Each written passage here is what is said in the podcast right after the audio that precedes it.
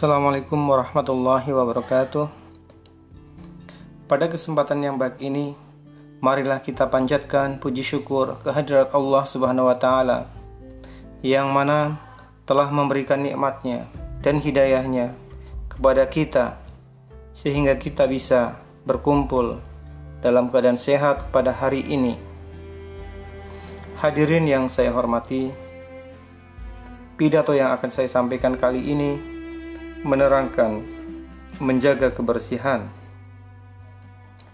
Allah Subhanahu wa taala sangat mencintai orang yang bersih dan suka membersihkan segala sesuatu yang ada padanya.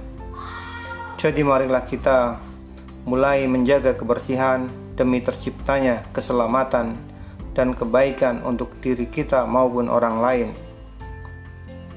Hadirin sekalian, jika kita menjaga kebersihan, lalu ditiru oleh anak-anak kita dan orang-orang dekat kita, maka kita pun akan mendapatkan manfaatnya.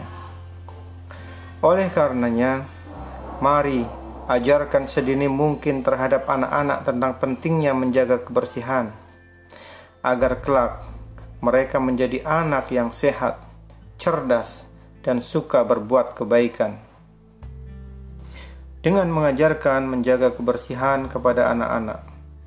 Diharapkan mereka bisa mandiri dan terbiasa mengatasi hal-hal yang sulit untuk diselesaikan.